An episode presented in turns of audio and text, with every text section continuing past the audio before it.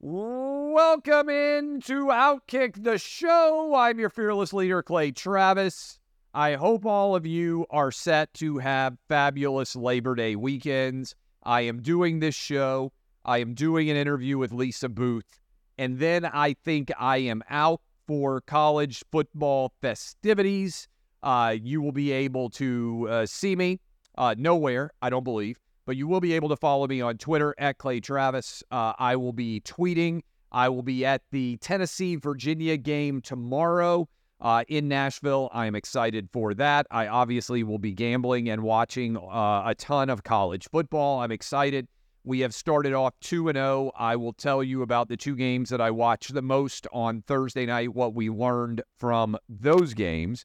Uh, we got a big battle between Charter and the ESPN over the future, I believe, of how sports fans consume sports. Ronald Acuna on fire, ACC expansion. Uh, SMU, Stanford, and Cal are headed to the ACC. Alabama's got a new quarterback. I will give you 16 winners over the course of today's show. We are 2 and 0 and let's begin with what we learned last night in college football's kickoff games. Utah beat Florida. Salt Lake City rejoices as for the first time ever, Rice Eccles Stadium hosted an SEC football team.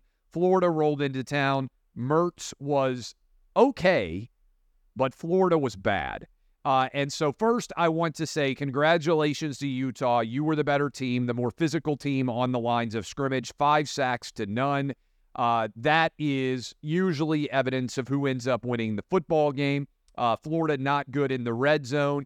And the under blood bank guarantee number one, I have two more hits with ease, a full 10 point win uh, for all of you. I hope you listened to me yesterday, tapped the vein, and went along for a ride on uh, opening weekend with the blood bank guarantee cashing. Now, Utah, I think, is going to be fine. Lots of injuries in the first week. Kyle Whittingham has built a very good program out there.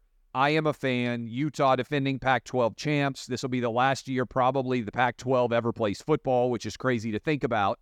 Uh, and we'll get to that here momentarily. But what I would be concerned about is not Utah. Cam Rising's eventually going to be back. Utah is going to be a top 10, 15 caliber team.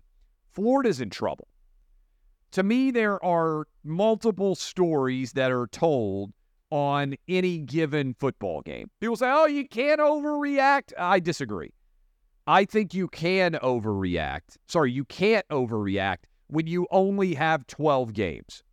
It's basically, what is that? 8% of the season every single time you watch your team play, you definitely can react. And I don't think you can overreact in college football. I think you can overreact very often in the NFL because you're dealing with professionals.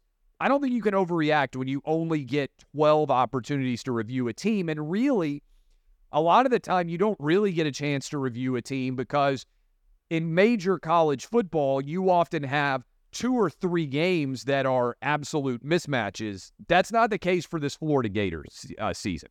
Because I think the Florida Gators, I really do believe this.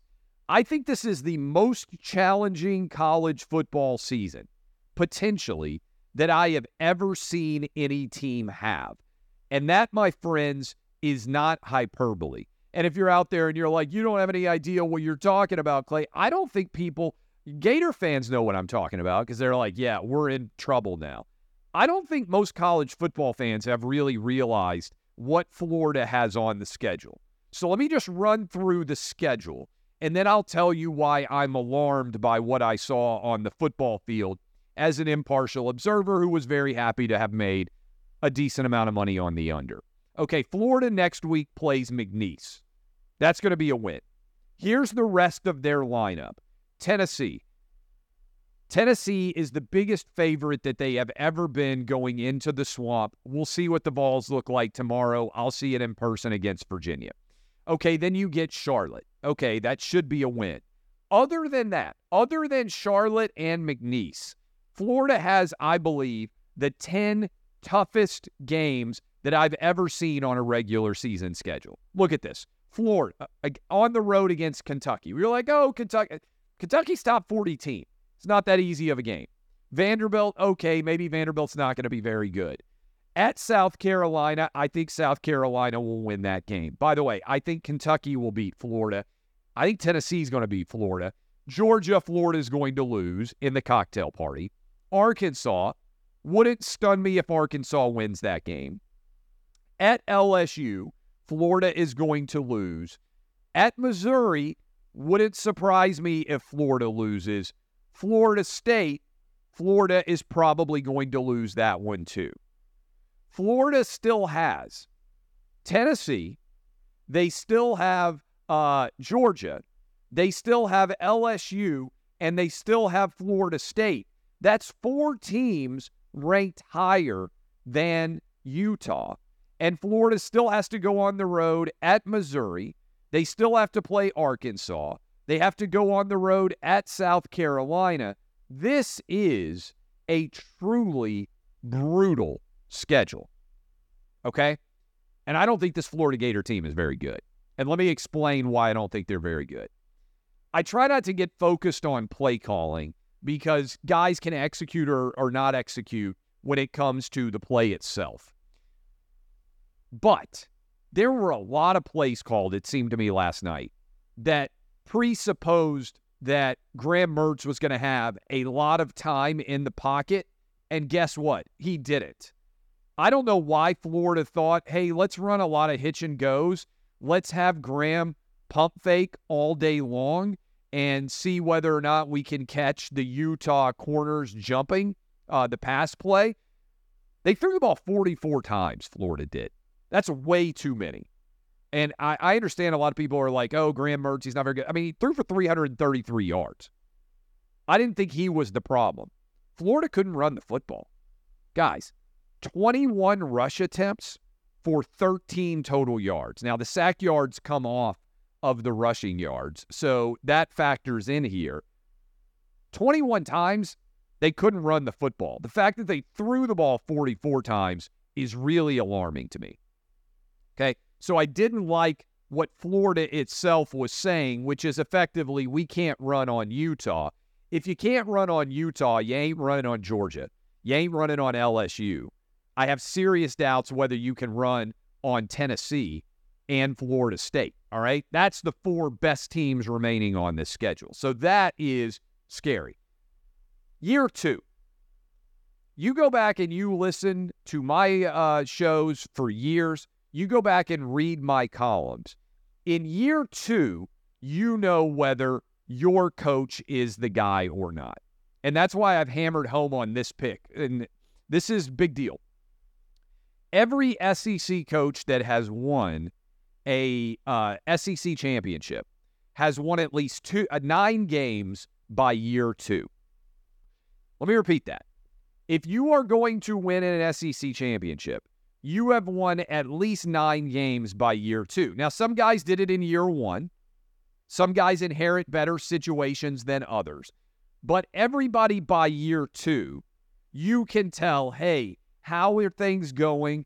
especially the case now with transfer policy and everything else, you can turn over a lot of a roster in two years and instill a culture.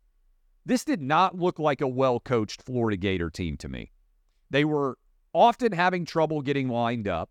They had multiple procedure penalties. They had slow developing plays. They couldn't run the football. This did not feel to me like a program that is on the upswing in year two with Billy Napier. Now, maybe it's going to change. Maybe there are going to be reasons to be more optimistic going forward. I have my doubts. And I saw this uh, from a Florida Gator message board. Uh, after this game, uh, there was a thread where Florida Gator fans said, We really hired a slightly cooler Butch Jones really funny line. And I think a lot of you out there, you're like, hmm. is Billy Napier Florida's version of Butch Jones? Think about it. And then uh, this is from Gators Online. Uh, somebody responded, uh, and this is, uh, again, good sense of humor, laughing through the tears a bit. A Florida Gator fan responded, Yeah, but we could have hired a slightly less cool Butch Jones. Look on the bright side. I am very nervous based on the product that I saw on the field last night. Look, if Billy Napier's team had come out and they had lost 24 21 on the road at Utah, electric road environment, huge game for Utah, I would say, okay, like pump the brakes a little bit, right? They're going to be okay. This is maybe the fifth best opponent that Florida is going to play this year. They got to get a lot better, and they got to get a lot better really fast. Defense didn't look fast to me. Defense didn't look well organized to me by and large, and the defense was way better than the offense. Florida, to me, last night did not look like a team that's going to win six or more games. This looked like a team to me after week one, uh, analyzing. Usually you see the biggest jump between week one and week two, all those general cliches. This did not look like a team that is going to be bowl eligible to me. When you factor in their uh, their season, McNeese and Charlotte. Again, I'm reading off the ESPN uh, schedule. Did they used to have Miami? Do they buy out Miami in this thing? Uh, I, I am curious how all of that shakes out. Um, but to me, that is going to be intriguing to see how all of this comes down. I'm I'm I'm very afraid of how the Billy Napier era is going so far. If I'm a Florida Gator, now to be fair, there's a really good recruiting class right now of commitments that he has. Are all those guys going to stay committed if Florida goes five and seven or four and eight? Just asking. Is he Butch Jones? Butch Jones recruited pretty well. Not a very well disciplined team. This did not look like a well coached and well disciplined Florida Gator team last night. Uh, all right, that's my analysis of Utah, Florida. Also watched some. I was primarily watching Utah, Florida, but I watched some of the Minnesota Nebraska game. And yesterday I came on, I said, man, Nebraska Cornhuskers, one of the best fan bases in all of college sports. 92,000 people showing up for women's volleyball. That's amazing. That's amazing. That's incredible. Credit to all of you. But man, what a catch on fourth and 10. Yes, I think there was a false start. Fourth and 10, maybe the catch of the year. One foot in the air, being held in the air while you toe drag swag the left one. My boys love to go in the backyard and say they want toe drag, dag, toe drag swag catches to make. I don't know if your boys want this. Dad goes out in the backyard, throws with the boys. They're trying to get both feet down. Uh, that is the way that they, uh, the, the, the phrase that they use that I think everybody kind of has adopted, but certainly younger kids have. The ultimate toe drag swag for the tie. Then Sims throws the interception. Um, coming back the other way, Minnesota bangs through a field goal. Matt Rhule, now we covered because we had Nebraska plus seven and a half on the picks. But if I'm a Nebraska fan, they've had 14 one score losses since the start of 2021. And it feels like they have had the lead in every single one of those games. I don't know what sort of exorcism needs to occur but it feels like the Nebraska football program is cursed. And I know if you are a Cornhusker fan and you are listening to me discuss this right now, you are nodding along because look, I love Nebraska. I love iconic fan bases, programs. I talked about Tommie Frazier, Scott Frost, the player, Tom Osborne, the late 90s. So much fun to watch that wishbone attack they've fallen apart. Um, and to me, 14 one score losses, it felt like Nebraska just found a way to lose that game. They dominated the line of scrimmage. I talked about the fact that Utah dominated the line of scrimmage. Minnesota couldn't run the football. Nebraska had control of this game, gave it away, loses 13 to 10. Tough one for Cornhusker fans to start off. You're in the middle of what basically feels like a 20 year nightmare. I understand it on some level because Tennessee has been in that scenario. Now, Tennessee just went 11 and 2, and everything seems to be rolling now with Josh Heupel. Uh, but that is a tough spot to find yourself in.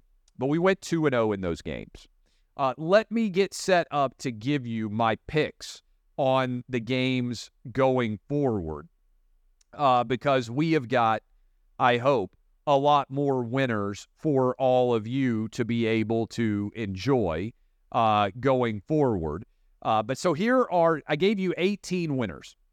18 winners. We went 2 and 0 in week 1. Went 2 and 2 in week 0 by the way, but I didn't write it up. Every Tuesday or Wednesday uh, there is going to be uh, the setup. So we went 2 0 last night. Blood Bank guarantee cashes. Uh, let me give you Arkansas State at Oklahoma. I'm on the over. Ball State at Kentucky, the over. These are all up at Outkick, by the way, and I will tweet them out.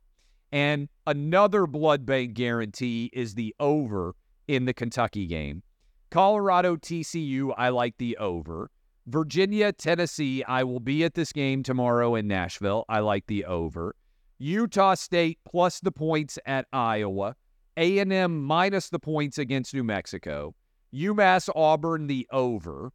Uh, Ohio State, Indiana. I've got Indiana plus the points. Uh, Rice plus the points at Texas. Nevada, USC the over. MTSU plus the points at Bama. By the way, update on this game. Nick Saban has officially announced Jalen Milroe as the starting quarterback there over Notre Dame transfer uh, and over five star uh, quarterback Ty Simpson. We'll see how much of a commitment to Jalen Milroe there is and how many quarterbacks actually play. I got West Virginia plus the points at Penn State. North Carolina, South Carolina, I've got the over. Old Dominion plus the points, Northwestern plus the points, third blood bank of the opening weekend. Tap the veins on the over in Kentucky Ball State and also the under in LSU at Florida State. So those are the 16 gambling picks that I have remaining. I will tweet this out in the near future. You can go get your bets in. You can go get rich based on all of that. Oh, okay. We'll be right back. Got to take a little break here. We are rolling without kicking. You don't want to miss a moment. Stay tuned. Non football news. The ACC has expanded and added SMU, Stanford, and Cal.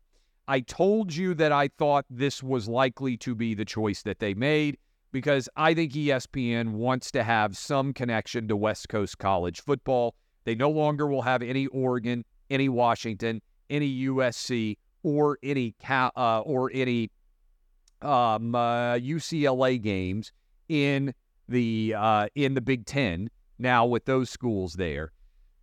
So SMU, Stanford, Cal. This means the biggest loser in all of this is Oregon State and Washington State.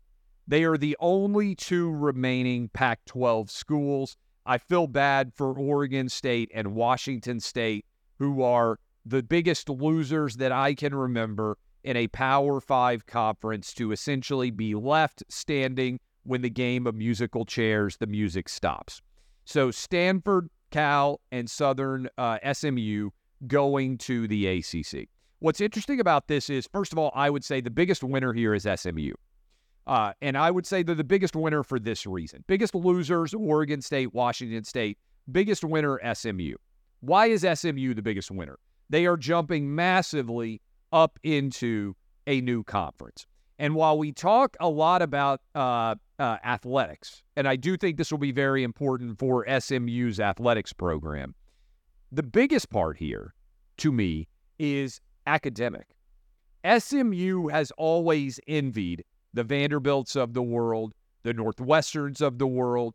SMU has seen itself as an elite academic institution. They see themselves as the kind of school that competes with Vanderbilt. Now, they are going to be in the same conference with Wake Forest, North Carolina, University of Virginia, and Duke. There are other good schools, certainly, that are out there uh, in the ACC. Boston College. I'm talking about really elite academic schools. And now SMU is going to be seen as a direct peer of those schools.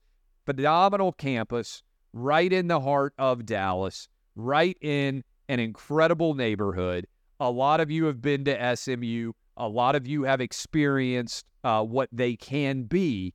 I think this is huge. I think SMU is the biggest winner of this round of conference expansion.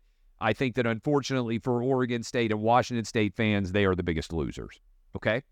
Um, also, these schools, based on what I have read, have agreed that they are not going to get a full payout until 2033. Why is this significant? The ACC's current television deal ends in 2036. So these schools are taking less money over a decade for a long term investment in a conference that may collapse starting in 2036. Now, that's a long way away, 12 years from now. I just hope I'm alive. But the ACC clock is ticking, and I'm not sure that the ACC has a really long range future. Just keep this in mind uh, as we look here. Also, this was not a unanimous vote. North Carolina, Clemson, and Florida State all voted against the ACC expanding. This is rare.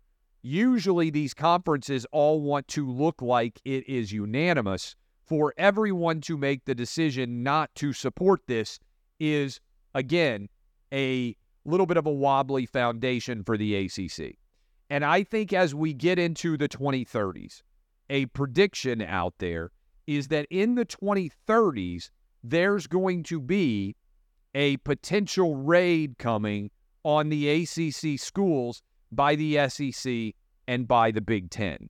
So I think, this is just my prediction, I think the ACC, as we get into the 2030s, may have a little bit of a danger zone, much like what we just saw happen to the Pac 12. So there's my conference realignment analysis. As I told you, I expected SMU, Stanford, and Cal to end up in the ACC. That became uh, the truth early this morning. Now, uh, no response, by the way, from my buddy Keith Olbermann to my challenge to him to debate whether men should be able to compete in women's athletics. But I give a shout out to Riley Gaines. Phenomenal video response she gave to Keith Olbermann, who is 64 years old, going after a 23 year old uh, top swimming athlete who now works at Outkick as a part of many things that she does. But Riley Gaines dominant there. Props to the SEC. She broke one of her trophies. The SEC has already reached out to replace one of her trophies, which I thought was fantastic by the Southeastern Conference as well. Uh, much less significant news uh, in terms of Major League Baseball uh, than what has happened with the ACC. But props to Ronald Acuna who I think is going to be the MVP, I believe, of the NL this year. Ronald Acuna, 30 home runs, 60 stolen bases. No one has ever done this in the history of Major League Baseball. We have played baseball for a very, very long time. No one has ever before in the history of the sport hit 30 home runs and stolen 60 bases. Ronald Acuna and the Braves, I believe, are 43 games right now over 500. Uh, I went to bed last night without checking to make sure that the Braves won their game uh, against the Dodgers last night. They did eight to seven. The Braves now are 33 games over 500, best record in baseball. Biggest threat to the Braves, probably winning the NL, is in uh, the uh, L.A. Dodgers, who are also very good. Braves get the one in, win in Game One. That series worth paying attention to if you are a baseball fan, uh, as the Braves Dodgers will be playing after 10 o'clock tonight. Uh, I'll be going to a uh, to a high school football game. Going to be going to a lot of high school football games in the future. Okay, this is a big story. I don't know how many of you right now have Charter Spectrum uh, cable packages. But my understanding is 15 million households of the remaining 70 million ESPN households in America have charter spectrum cable service. And last night, they turned off the ESPN channels right as college football was starting. And I don't believe the team that records this, somebody Google this and make sure that there hasn't been any resolution yet. There certainly is a major battleground going on right now. Uh, Charter and ESPN are in a fight. And to me, this fight is very important for every sports fan out there because the fight is, on its most basic level, a question of how you and me and every sports fan in America is going to be able to consume sports going forward. And I want to start with this. It's going to be a little bit of a detailed analysis because I, I do think this is all very, very important. For most of our lives, I got I have uh, Xfinity. All right, I have Comcast. I like being able to just grab a remote, turn on a television broadcast, and watch every game that I want to. And I am 44 years old. If you are my age, or you're probably within 20 years of my age or 25 years of my age in either direction, the cable and satellite bundle has been a golden era for sports fans. Because I'm old enough to remember when I couldn't watch every game that I wanted to watch. I'm an old man in that respect. I'm probably the last age group that even remembers this. I remember two things having to listen to a game on the radio, not because I was driving in a car, but because it wasn't available on television. And I also remember going to buy a newspaper because the internet didn't exist and I wanted to know who was going to win a game.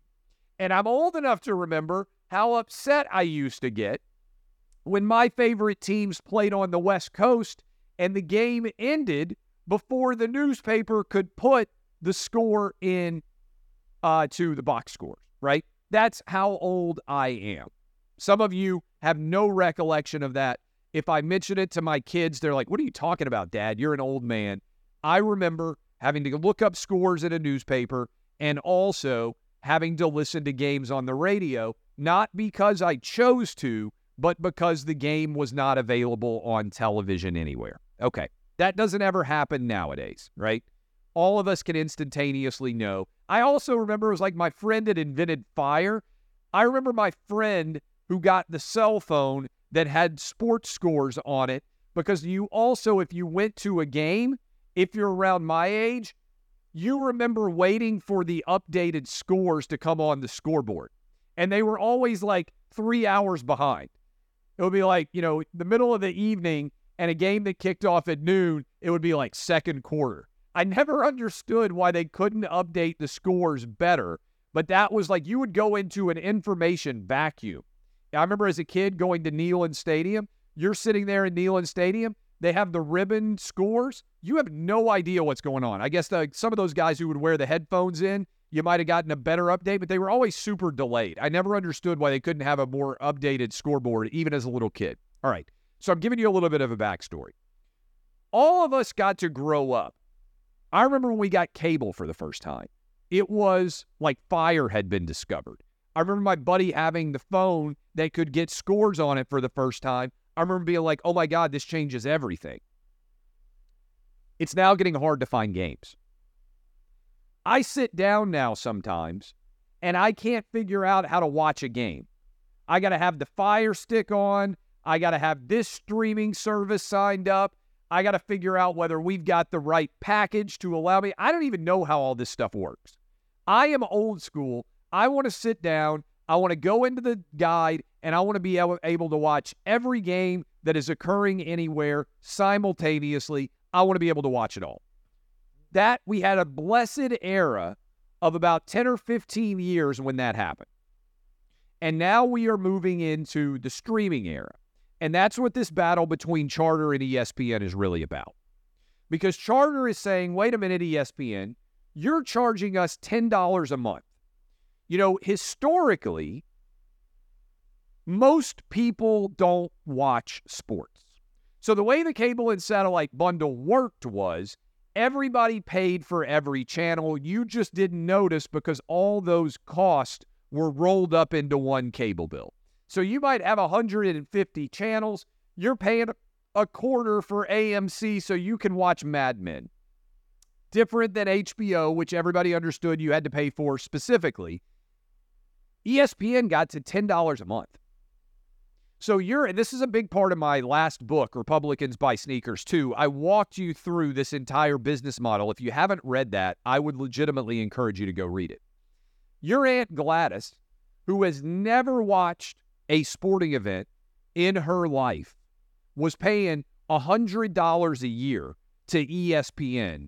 And ESPN was using all that money that they made off of 100 million cable and satellite subscribers there were 100 million cable and satellite subscribers about 2014.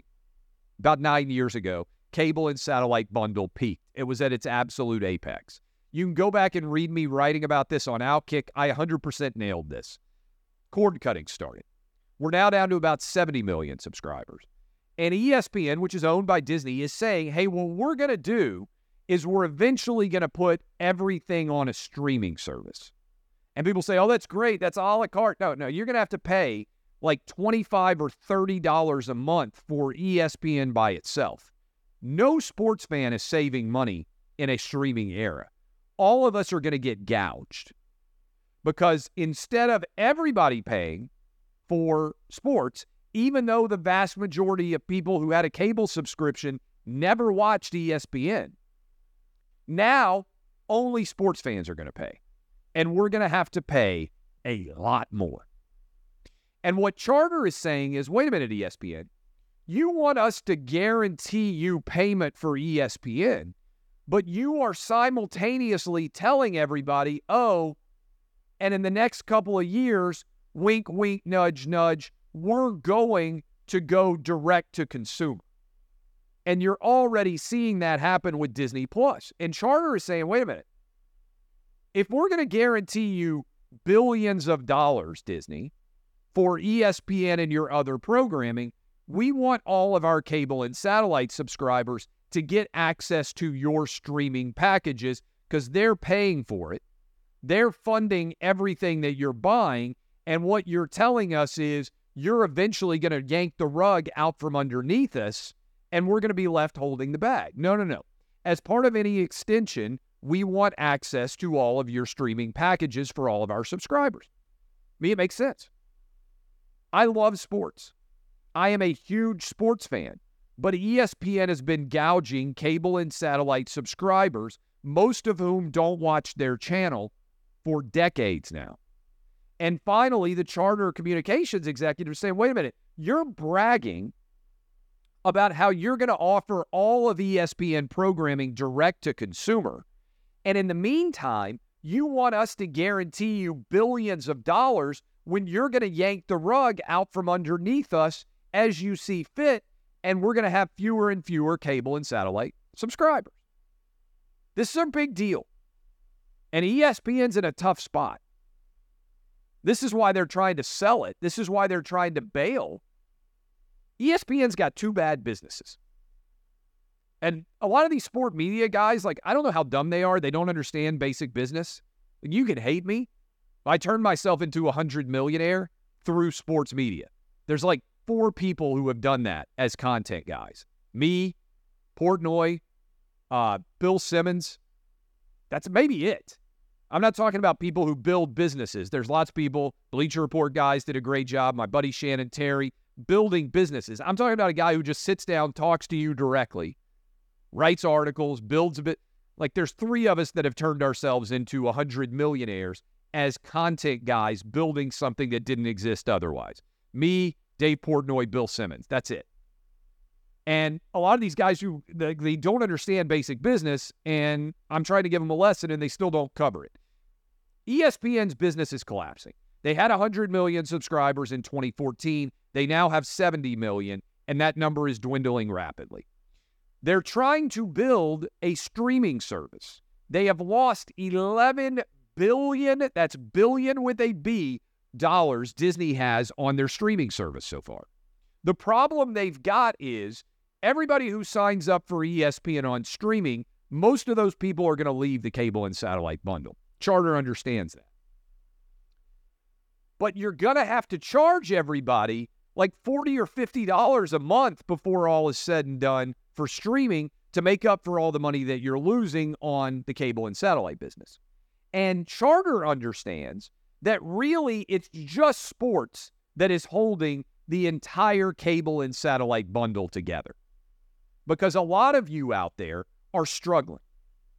And you're saying, wait a minute, I was supposed to save money, but now I got a Netflix subscription, I got an Amazon subscription, I got a Disney subscription, I got an ESPN subscription, I got Paramount, I got Peacock. All these different subscriptions are adding up, and you're looking at your credit card bill every month, and you're saying, wait a minute, I'm spending, and then I still have a cable and satellite subscription. I'm spending way more money than I ever did on just cable and satellite. And now I can't even find the damn game that I want to watch. And it's only going to get worse. And I'm telling you, there's a reason why Disney stock, as I speak to you right now, has tanked again today and hit a new nine year low. And by the way, I really enjoy Disney stock $81 a share right now, roughly the same price if I go back and look. Uh, that's the same price that it was in April or May of 2014. One bit of correction, by the way. I went back and watched the Outkick show. I said Disney stock was at a 14 year low. That was incorrect. I want to correct it. It's at a nine year low going back to 2014. I misspoke on the Outkick Fox News show. Just want to correct that. Uh, nine year low going back to 2014. I said 14 year low. I meant to say 2014 and a nine year low. Just correct. I like to correct when I get facts wrong. Disney stocks plummeting. Cable and satellite bundle stocks overall are tanking today because this is where we are headed. It is a massive battleground. And for those of you out there who say, why, why should I care? One, it's going to get hard to find your games. It's going to get way more expensive. I think that matters. Two, sports leagues, athletes, they've been getting rich off being paid by people who never consume their product. The gravy train of the cable and satellite bundle, which is the single greatest media business ever created, is suddenly collapsing and it's being replaced by streaming, which so far only Netflix has made money from. All of those streaming services you see out there, only Netflix is profitable in streaming. And I would submit it's because Netflix is the only companies whose sole business is streaming. Because what's happening with Disney, what's happening with CBS, what's happening with NBC, what's happening with all of these legacy media companies is they're losing money hand over fist in streaming while their cable and satellite bundles collapse in the meantime. Fox so far is the only major legacy network that did not go all in with a monster streaming service. Instead, and he looks more brilliant every day for doing it, Rupert Murdoch sold all of his legacy media outlet uh, uh, assets to Disney. And Disney paid over $70 billion for those assets. And now the price is lower for Disney than it was before it paid 70 billion. Remember, Disney has, I think, 45 billion in debt. Uh, they're in trouble. This is a real problem. And increasingly more and more people are like, oh, this is what's going on. I don't claim to have an MBA. I don't claim to be some business genius.